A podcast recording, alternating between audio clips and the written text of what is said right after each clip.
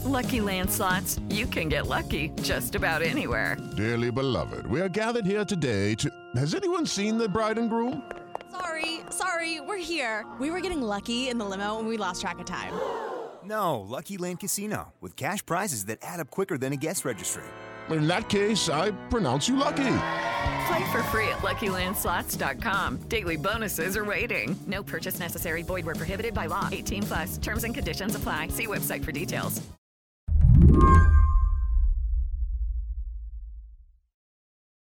Can we count up just like how many people have started talking about changing how many justices are on the Supreme Court? Because the list is getting longer by the week, right? It's getting longer and it's not just cranks anymore. Mark Joseph Stern covers the Supreme Court for Slate. We have Pete Buttigieg, the presidential candidate, Mayor Pete of South Bend. Uh, we have Kirsten Gillibrand. Uh, Kamala Harris has floated it. Those are big names. Those are not Redditors who are resistance moms freaking out. You can hear it in Mark's voice. He's all in for this idea. It's called court packing, adding extra seats to the Supreme Court to make sure it is politically balanced. Right now, that means more liberal, frankly. Okay, Mark, you work in the Supreme Court. Where are we going to put these extra justices? Like, are we cleaning out a broom closet in the Supreme Court for them? Where are they going to go? I have been thinking about that for so long. And I just don't know because the bench right now is perfectly calibrated for nine justices. There's three segments for three justices each. So I think you could probably squeeze the justices in and maybe expand it a little bit to get two more on. So I think an 11 justice court could be done without any architectural reforms. And then we could probably find like extra space in a storage closet for the chambers for the junior justices, or maybe we'd put them off site. We'd like put them in a WeWork or something, uh, you know, until they they grow in seniority. This idea sounds funny, right? Like almost impossible. What does the Constitution say here? Right. So the Constitution says nothing about this. The Constitution says that there shall be one Supreme Court, but it does not say how many justices are supposed to be on the court. So throughout history, we have gone from as few as six all the way up to 10, but it has been fixed at nine for quite a long time since the later part of the 1800s. Nine is the number we've all come to know and expect and maybe love. And so I think for a lot lots of Americans, even though there's no constitutional bar on expanding it past nine, it feels weird and it feels like something that we should think really carefully about doing before we jump into the waters. Yeah, my favorite anecdote in this whole debate was in the Washington Post. It was Michael Bennet, the Colorado senator who's thinking about running for president. And whoever the reporter was asks him about court packing, and he literally bangs his head on the table four times. Yeah, uh, because he's got that standard sort of politician response to court packing, which is, well, we don't want to politicize the courts, which doesn't really answer the question of what to do if you think the courts have politicized themselves or they've already been so politicized in one direction that they pose a legitimate threat to democracy and self governance. One of President Trump's goals when he took office was to remake the federal judiciary. By most accounts, he is succeeding. Working hand in hand with the Republican Senate, the Trump administration has given lifetime appointments to 90 overwhelmingly white, male, and deeply conservative jurists. If you see this as a problem, remaking the Supreme Court might look like a solution. And today, Mark Joseph Stern is going to make the case that court packing isn't actually all that radical. That's the funny thing. It sounds radical. It sounds like the kind of thing technocrats and American liberals would hate because it goes way far out on a limb. You know, what about these other compromise proposals? But the truth is that it's definitely the simplest and definitely the most easily attainable from where we are right now. I'm Mary Harris. You're listening to What Next? Stay with us.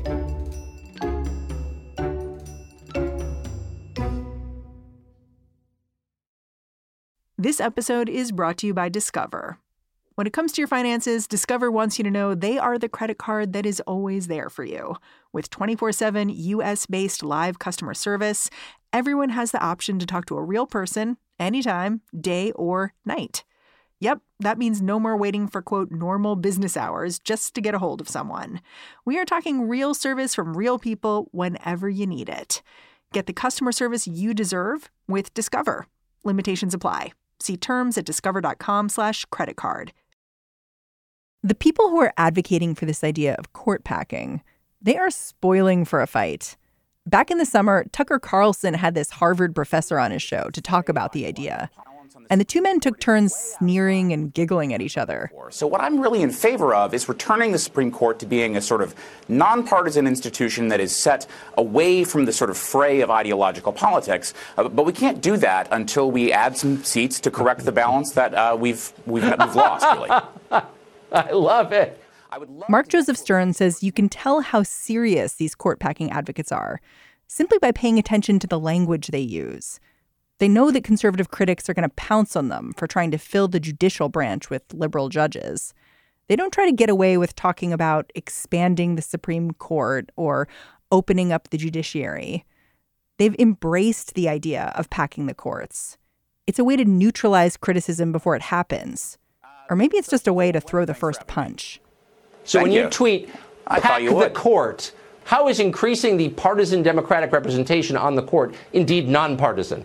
Well, you know, when you encounter a jewel thief, you must steal things back, uh, Tucker, as I'm sure you know. And look, I would. When did you first see this idea of expanding the Supreme Court start to sort of come up in earnest? I think that after Kavanaugh's confirmation, groups like Pack the Court really became prominent, uh, a part of the conversation, no longer fringe voices. Uh, and people started to sort of recognize that we now have five extremely conservative justices on the Supreme Court for the first time in a really long time, right? Since like the early 1900s. And so rather than wait for the court to in- inflict terrible damage on democracy, these so called court reformers are trying to figure out how to fix the problem before it even really begins. Well, terrible damage to the democracy is kind of in the eye of the beholder, right? Like for some people, this is a victory. Yes, that is true, uh, especially people who uh, supported the Senate blockade of Merrick Garland in 2016. Uh, you know, after Justice Scalia died, President Obama still had nearly a year left in office. And of course, Republicans, led by uh, Mitch McConnell, created this new rule that no Supreme Court justice can be appointed uh, within the last year of a president's term. And we should remind people like Merrick Garland was this real compromise choice in a lot of ways, right? A foolish choice in a lot of ways too, because President Obama was unable to recognize just how obdurate Republicans would be. But yeah, he was definitely a moderate compromise choice. He would not be the selection to push uh, the court into a new liberal golden age. He was a moderate, and still Republicans refused to even give him a hearing. He was a peace offering, it felt like to me. Right. And so a lot of Democrats feel like not only did did Obama get screwed over, but he got screwed over after being the most reasonable man in the room. And instead Neil Gorsuch, a, a very far right conservative, got that spot. So I think a lot of these people pushing for court reform are saying we tried being moderate. We tried being reasonable. We tried the peace offering. None of it worked, so it's time for hardball politics. So, hardball, that's what court packing is. And it seems kind of like a classic authoritarian move to me when you look at it. Well, authoritarianism is in the eye of the beholder too, right? So we've we've long had this struggle uh, in in American democracy between the power exercised by the courts and the Supreme Court and the democratic branches, right? Andrew Jackson famously, perhaps apocryphally, uh, said that the court has made its decision. Uh, you know, Chief Justice Marshall has made his decision. Now let him enforce it. The uh, presidency of Abraham Lincoln was in some ways defined by a refusal to comply with with court orders and a sort of rejection of the Supreme Court's legal authority. Uh, those tussles are famous, but not necessarily famous examples of American authoritarianism. I think we've come to view them, or most of us have come to view them as a kind of formative point in, in the court's development in a time when it was not as clear as it is today that the Supreme Court gets to say what the law is and the other branches are supposed to just automatically respect that.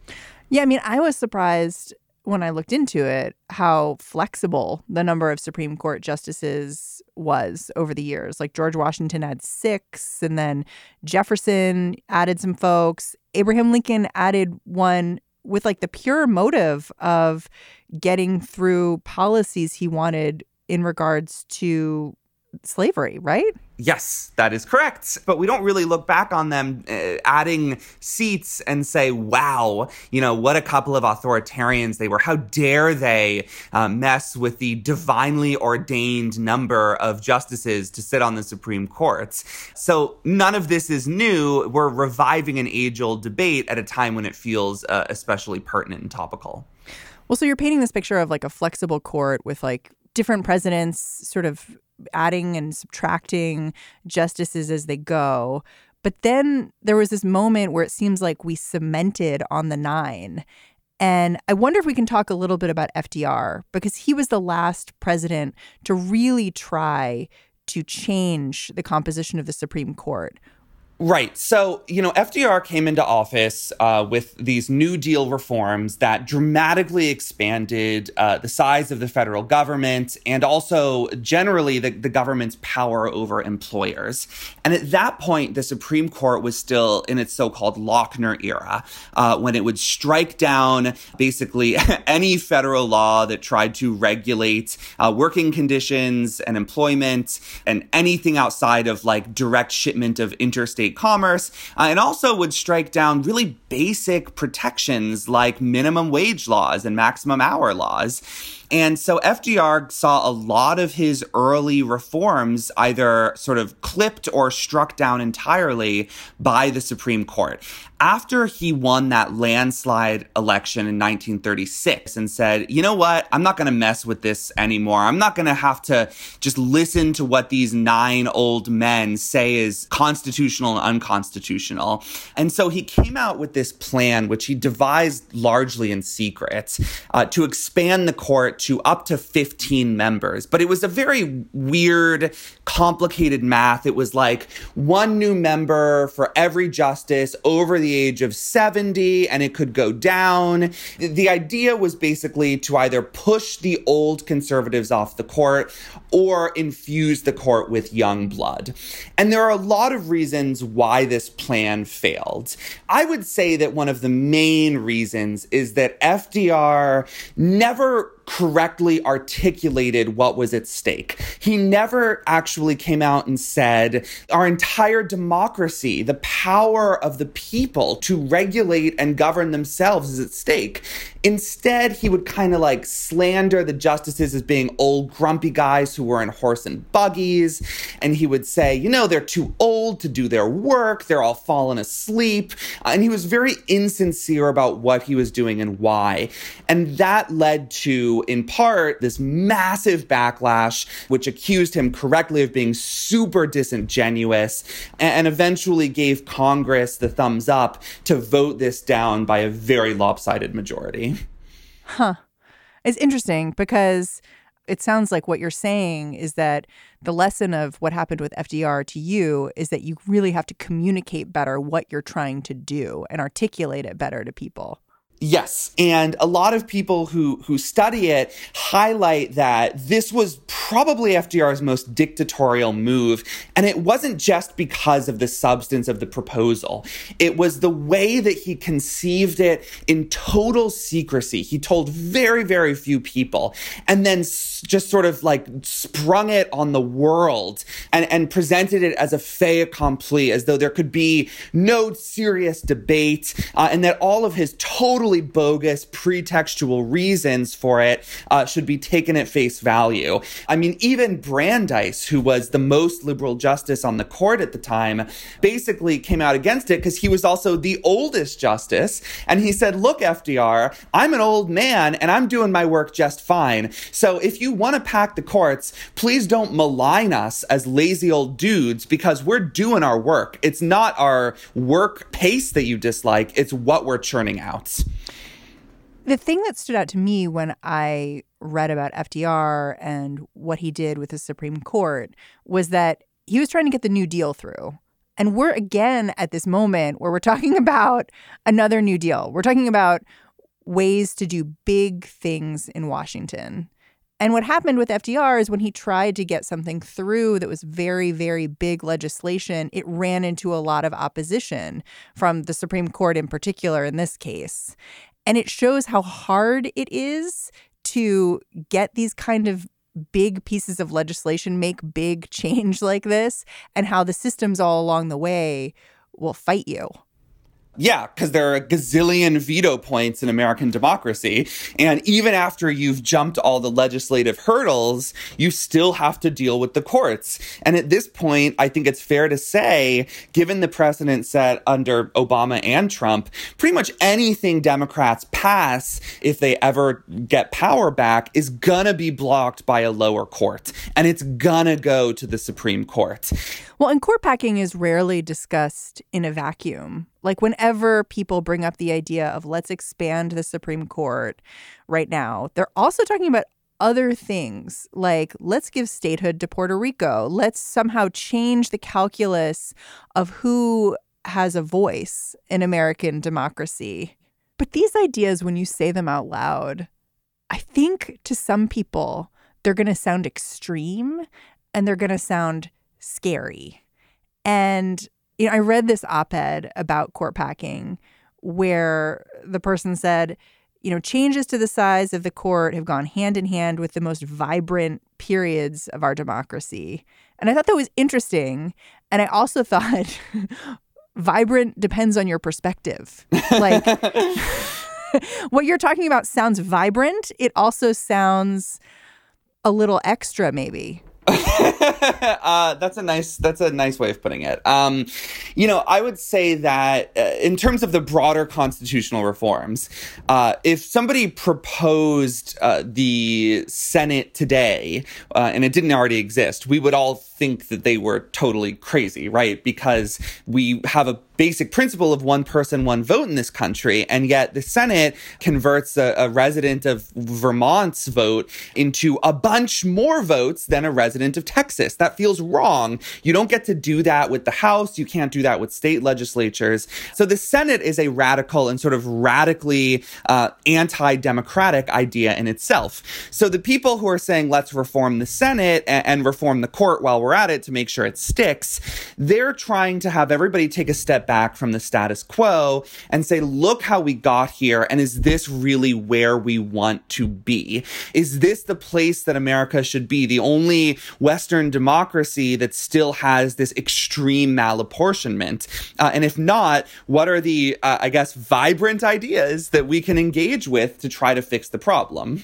Uh, and if we get too into the weeds with originalism and we have this love affair with how everything is right now or how it was in 1789, then we kind of forget that we're supposed to be growing. And when democracy stands still, it's kind of like a shark, right? It just dies.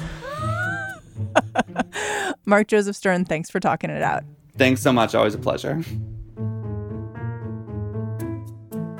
Mark Joseph Stern covers the courts for Slate. All right, that's the show. What Next is a daily news podcast that's hosted by me, Mary Harris, and produced by Mary Wilson, Jason DeLeon, and Anna Martin. You can go on over to Apple Podcasts and leave us a rating and a review there. We'll read it, we'll be psyched, and more people will find us. So thanks for doing it. Talk to you tomorrow.